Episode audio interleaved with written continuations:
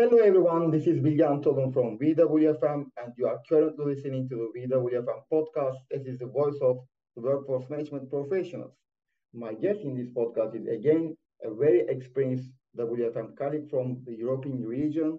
As far as I know, she lives in Netherlands. However, she is Romanian, and my aim is to have a more technical discussion to get the benefit of her great experiences.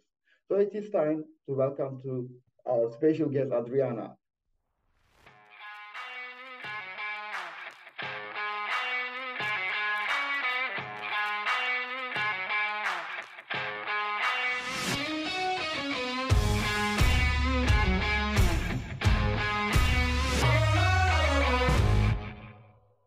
Hi, Adriana. Thank you for joining us. How are you today?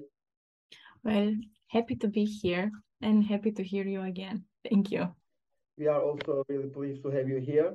So we are going to have more technical topics in a bit. But before we do, of course, we would like to hear your uh, background for our listeners. Okay, so I'm um, WFM manager uh, for forecasting capacity planning team in Groupon for two years and a half now.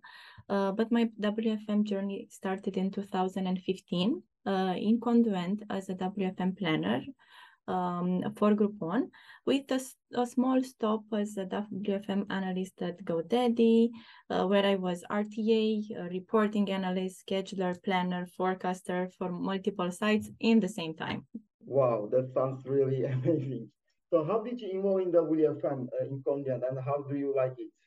Um, well, what I can say is that um, uh, I end up working uh, in WFM by mistake.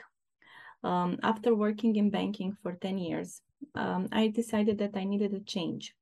I wanted something that I really like, not just to sell money. My background is um, of mathematics physics, so I wanted something more real, let's say.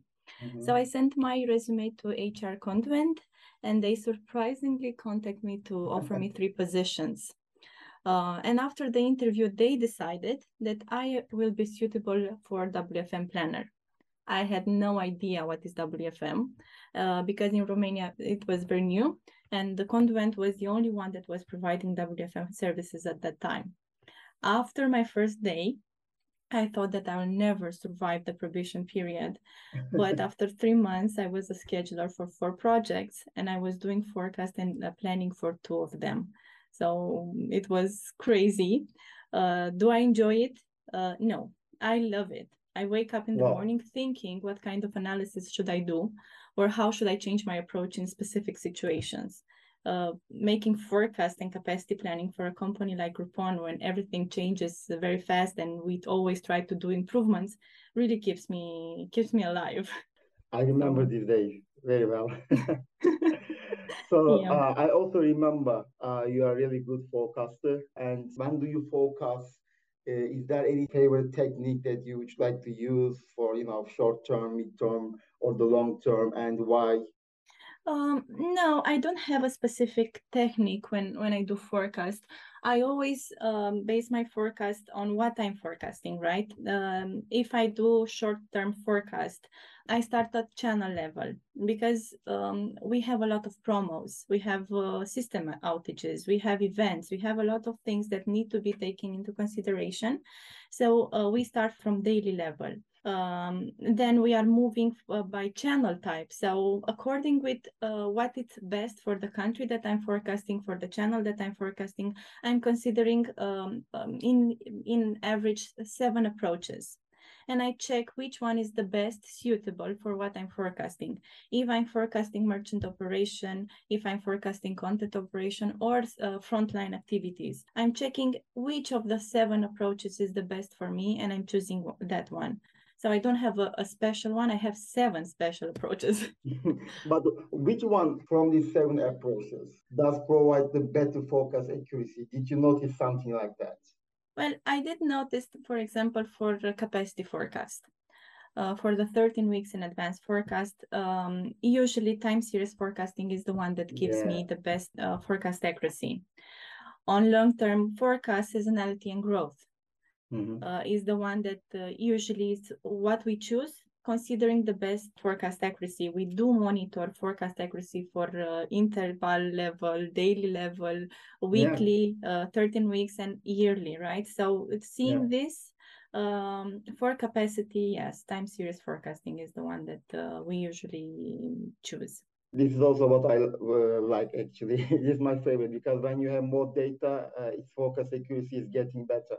Okay, yeah. so as the second part of this question, have you ever noticed something specific among the regions? Because I, as far as I know, there are a lot of markets uh, running in Groupon. Um, and when you manage the forecast or the capacity planning for these several markets, uh, did you ever notice something specific before and the post-pandemic? Yes, um, of course, being global, uh, we can easily identify the changes that appeared post-pandemic. Mm. And uh, we have seen that customer behavior in the Latin countries uh, changed. This produced a change in the intraday distribution. Uh, before pandemic, most of the people, um, our customers were working in the office and uh, they were contacting us during the day in their breaks or during the week while they were going home or something. Now working from home, we have seen that the volume for weekend increased, like a normal Monday, we can see really? the volume for Saturday. Um, and we see the, the peak intervals extended.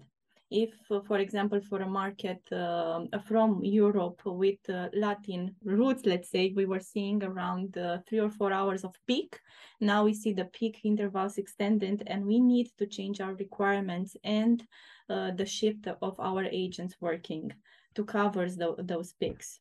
So uh, we need now to change our uh, weekend rotation. We need to increase the staffing in weekend.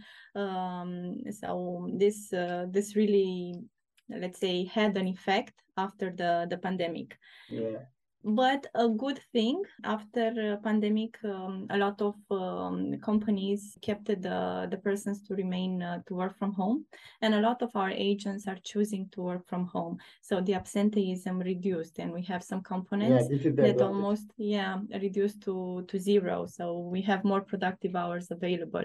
That sounds great. Yeah. Within a lot of changes before pandemic or post, post pandemic and you use several approaches for forecasting. How you manage the documentation of all these details because uh, you may miss any information that may affect your forecast in the future. So uh, let's talk about it a little bit.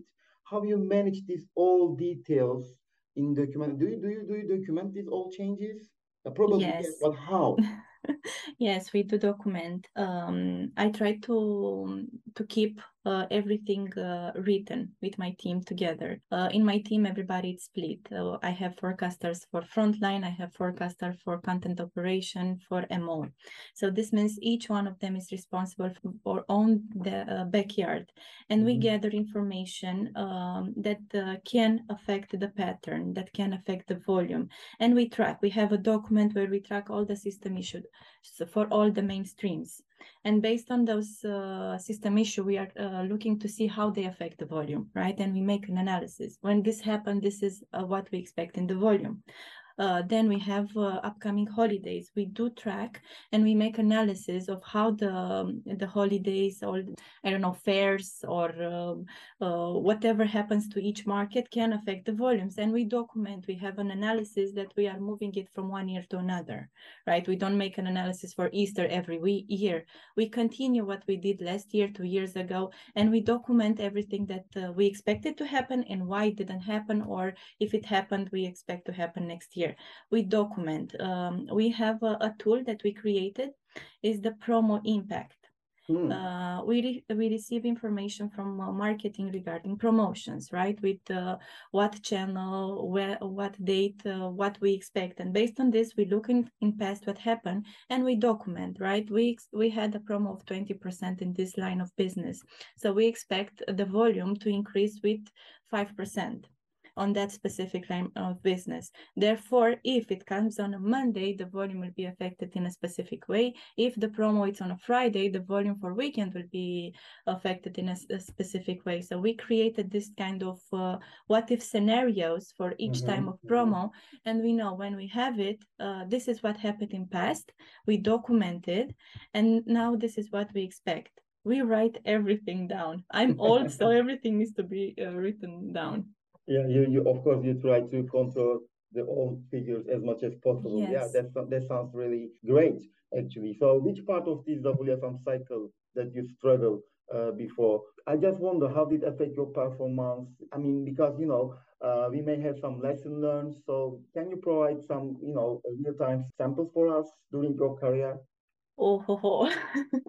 during my career, I've been involved in all the circle, uh, WFM uh, circle, Yeah. right? Uh, I was a reporting analyst, real time analyst, scheduler, planner, forecaster. So I've been through all of them. Um, and I struggled with all. As uh, WFM industry in um, in Romania is not that known and extended, so I had uh, minimal informations and minimal trainings. So um, this means that I start to look online. I looked online for informations. I bought trainings for myself to to do trainings that in time I transform it in trainings for my team. Uh, then the WFM uh, library. It's very good, uh, big, and has a lot of information in it. And I can say that I'm on the the group on Telegram group every day, looking for something new. WFM Uh, on Telegram, right? Yes, yes.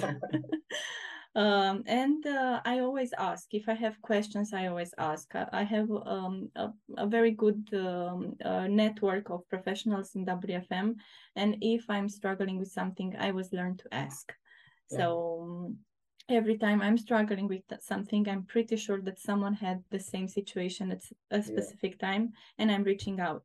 What I learned is that in our industry in WFM, you have to do tailoring not what worked for something uh, someone will work for you but you need to adjust it according with your uh, line of business what you are using for the front line it won't work for content operation because they are doing totally different things so you need to do tailoring and adapt what you know on the situation I think this is the main thing. Yeah, you you you Yeah. you you definitely right. Uh, this is the main thing that you maybe you cannot use the same approach that someone used before, but you can adjust the experience according to your requirements, right? Yes, always try to to see see it from uh, where you need to go. This is how I do. Okay, I need to do a specific uh, analysis, but what will be my outcome? So I'm going from the outcome to going back with the steps to find out what I'm missing. So pretty much this is my lesson learned. Cool, cool. So, do you have any suggestion to the WFM professionals to be successful in their career like you? Uh, or do you have any specific advice that you would like to give our listeners who would like to have a WFM career in the future? Well, um, when I'm recruiting someone, um, my first, let's say, requirement that that person needs to have is to be creative. Um, don't base uh, your workload just on uh, technical things, just on the data that you have. You need to be a little creative to understand the data from all points of view. And pretty much this is what uh, what I, I look. I lo- look for creativity and um, base the, the workload, the, the, the forecasting on your experience as well. Mhm. Um, my motto is forecasting is an art, and I Mhm. really see it. Yeah. The art has like 50% from from the overall outcome, not just the values and the formulas. Yeah, So be yeah. creative. Yeah, definitely. This is something that each WFM professionals needs to have. Yeah, because you know, uh, while working with the numbers, figures, you need to feel the, the the arrival patterns of the numbers. It is a kind of DNA of the you know each channel or each workload. You, this is a kind of art, uh, art, and the everything actually starts, my perspective, uh, with the forecasting. Mhm. All right. Yeah. So I just also wonder, you, you manage the global uh, WFM operations. So how do you manage the effect of the cultural difference? Because of there are several locations, they cause the different numbers while calculating your, you know, productivity, utilization, or shrinkage, HD that affects the productivity.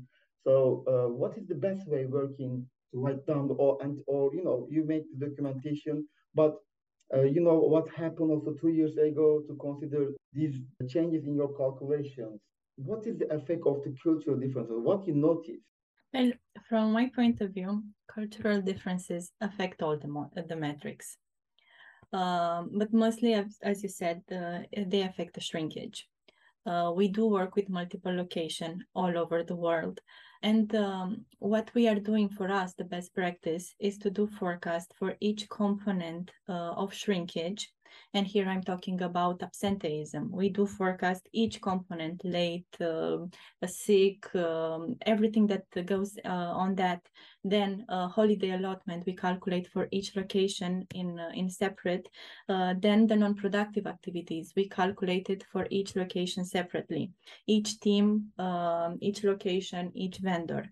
Um, because we have public holiday uh, a public holiday, for example, um, a religious holiday, like 15th of August, can affect um, France in a way, uh, mm-hmm. uh, can affect um, uh, Italian in a way, uh, and can affect uh, Germany in the way. It's not a public holiday for Germany, but yet you can see that the volume are dropping in that days, and the shrinkage is increasing yeah. for the, for the agents that are supporting that country. So uh, we do consider separately, and we are going to the the micro uh, part of the the shrinkage that uh, that will affect, and the volume itself. We have festival, religious holidays. We have raining season in some some locations.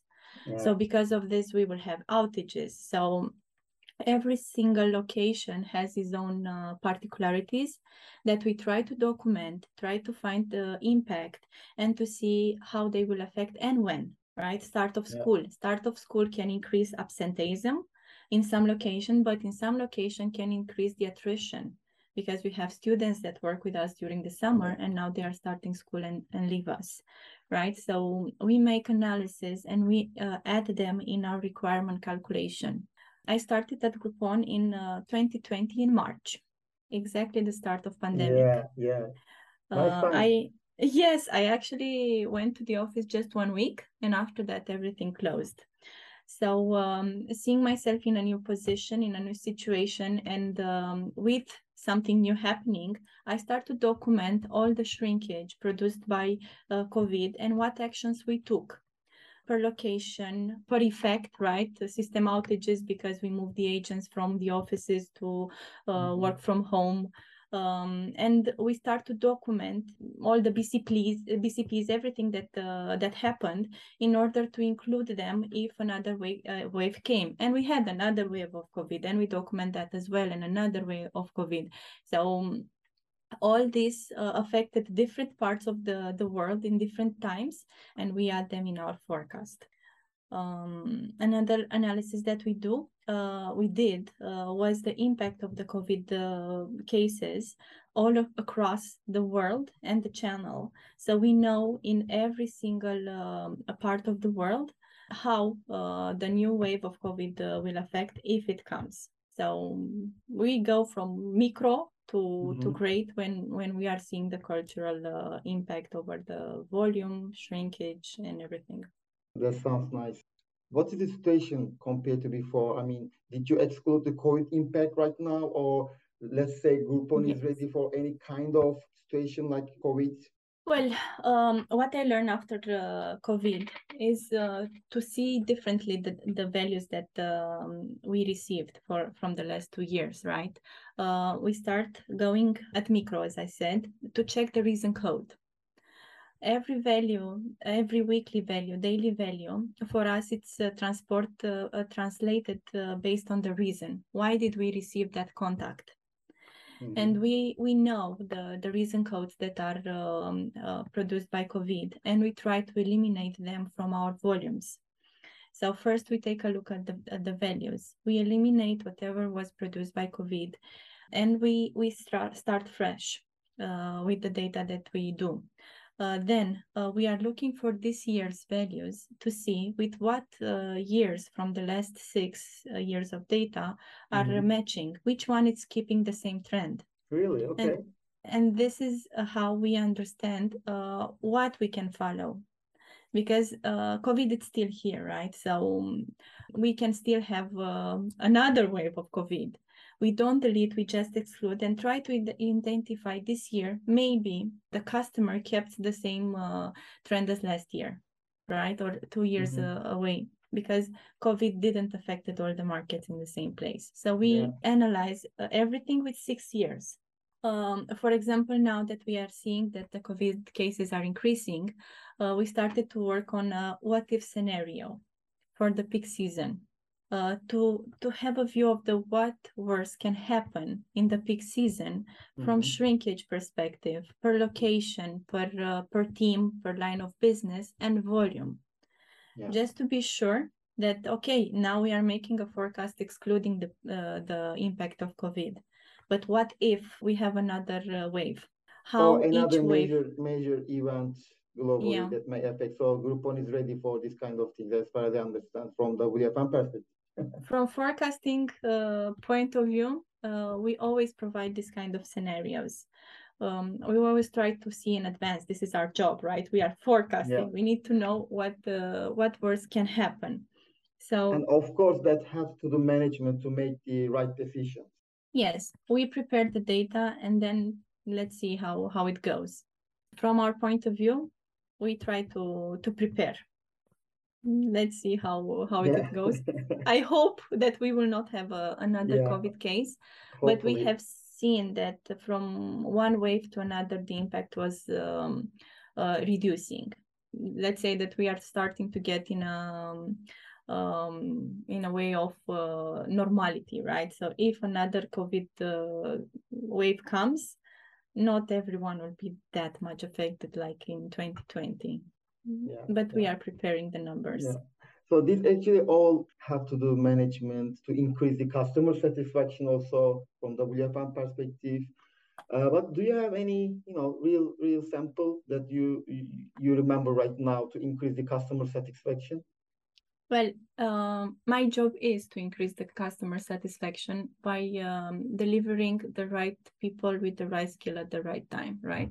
Um, my teams, I have a team of forecasting and one of capacity planning. They are actually the owners of uh, of this right we are mm-hmm. the ones that say uh, when to hire how to hire and what skills they need to do so um, uh, from my point of view we try to be careful to request uh, new hire classes in the th- 13 weeks in advance uh, time we have uh, weekly meetings with hr and gld in order to be sure that the classes are delivered at the correct time and the agents that are coming are training on what we need uh, let actually... me interrupt you here because I mm-hmm. just want to clarify that why the 13 weeks in advance is really important for you because of, you know, uh, based on specific auditing methodology like COPC or something else? Yes, um, COPC related and uh, what actually can be delivered, right? Because we need to be sure that uh, HR has time to recruit, mm-hmm. the agents have time to leave their uh, old jobs, and then uh, to be uh, to have time to be trained right the the training nesting so in average we are having around 13 weeks um, uh, until we request and the agent is entering production. It can be uh, lower uh, this period but at least we are flagging it with uh, 13 weeks in advance. So it also helps to increase the utilization uh, or the efficiency of the operations right? Yes of course. But on top of this um, we have monthly meeting, uh, bi-weekly meeting to review the capacity and to flag to operation when we need to hire. Right. So do you so, have any do you have any collaboration with HR? Uh, yes, we we do have a, a weekly meeting when we discuss what we need. We really need to to hire when uh, what is the status, uh, how many agents we have in pipeline. Uh, we have a, a, weekly meeting where we discuss. We get all the um, department involved, and we are uh, trying to um, to be on top of what is coming in our production. These, these, I mean, these new hiring uh, classes are based on the needs of the operations, like you know, frontliner or the back office activities. As far as I know, you do all of them, right? Not only. Yeah, yeah um, the new hires classes are uh, requested based on the, the needed requirement, right? What what we see, and yes, it covers everything that we have uh, in our uh, production centers: the front line, uh, back office, uh, merchant operation, content operation, back office activities, everything. It's uh, in our scope of forecasting and capacity planning you know, back office activities forecasting is always a problematic because of less data. So, mm-hmm. what kind of protections that you are using to reach out to better forecast accuracy for back office activities? Because you know we don't have you know arrival patterns uh, yeah. for them, and the, there are different transactions as well. So, how you yes. uh, increase your utilization? Well, uh, what I can say, it was a huge work uh, done by operation, and uh, honestly, they they did a wonderful job. They created for us um, a master file with all the activities that are happening per team, with reports, with time in motion study, with time that they have to to spend for a, a, a case, for a, an action, um, so we have a huge document with everything in it, and we started to factor in, uh, for example, reports that need to be um, uh, run in the morning, reports that need to be run on a Friday, reports that need to be run to, uh, twice per month, right? So we started to, from the smallest activity that they have, a team can have like 10 activities, 10, uh, 10 things to do in, in one day. So we started from, from the, the small and we created a, a requirement based on their workload that we receive from time and motion they they book their time i'm handling this process from 9 to 10 right so yeah. based on that we we translated everything in an excel and we mm-hmm. created a distribution curve for the workload and that was our uh, pattern to to create the schedules for them but we worked very close with operation and and they were wonderful they delivered us everything that we needed that sounds great again. so after these several years of experience related to workforce management in different companies for the different regions, do you still enjoy workforce management and why? I mean, also, let me also add that where do you foresee your career in a couple of years? Well, yes, I really enjoy working in, in WFM because it's not boring. Uh, you always have to do something, an analysis of a new tool, right? because we, yes we always want to do improvements. In, in my team in in my history work or, or everywhere i was um, in charge with doing improvements. So we always think of something new. Let's try something new. Impact of a new tool a new channel a new hoop a new promotion. You always need to think of something so from my point of view it's not boring and it really keeps you alive uh, and yeah. at the end of the day, it gives you satisfaction when you look at the forecast accuracy and you see that you are still in the bandwidth, regardless that you have a new tool that uh, it was just launched, right? Or a new channel. It yeah. gives you the satisfaction and it motivates you to do a little more. So, um, yeah, do I still enjoy WFM? Yes. I try to work as a PMO at some point and after let's say nine months i i run to to wfm like um, this is what i have to do. So i love it. Uh, where do i see myself in um, later? Uh, i do see myself still in wfm uh, still having my uh, my team maybe teams who knows? Um, but um, wfm it will be my my retiring um, line of business from my point of view this this I mean sounds very lovely to me uh, as the one uh, who has the same patience. Adriana, we are out of time. It's a pleasure for me uh, to talk with you, and really, really big thanks for setting aside some time today uh, and be our guest in this episode. Thank you for sharing your fantastic experience and the journey. Uh, is there anything that you would like to add before uh, ending our podcast? Thank you for the opportunity that you gave me. And um, I would like to, to say everybody the same advice. Uh, please continue to be creative. Um, when we do forecast, we have machines, we have formulas, we have files, but the human interaction is the most important from my point of view. So let's don't forget this. Yeah, be creative. This is our new motto. Yes. Thank you so much, Adriana. Thank you. Thank you for listening to weWFM. This podcast is made and produced by André Leitão, Bilge Hentelman, Doug Casterton, Gonçalo Gomes, and Kim Paz. If you like this show, don't forget to share it with your friends and colleagues. Visit our website, wewfm.com, to find more exclusive interviews and WFM content. See you next time. All rights reserved.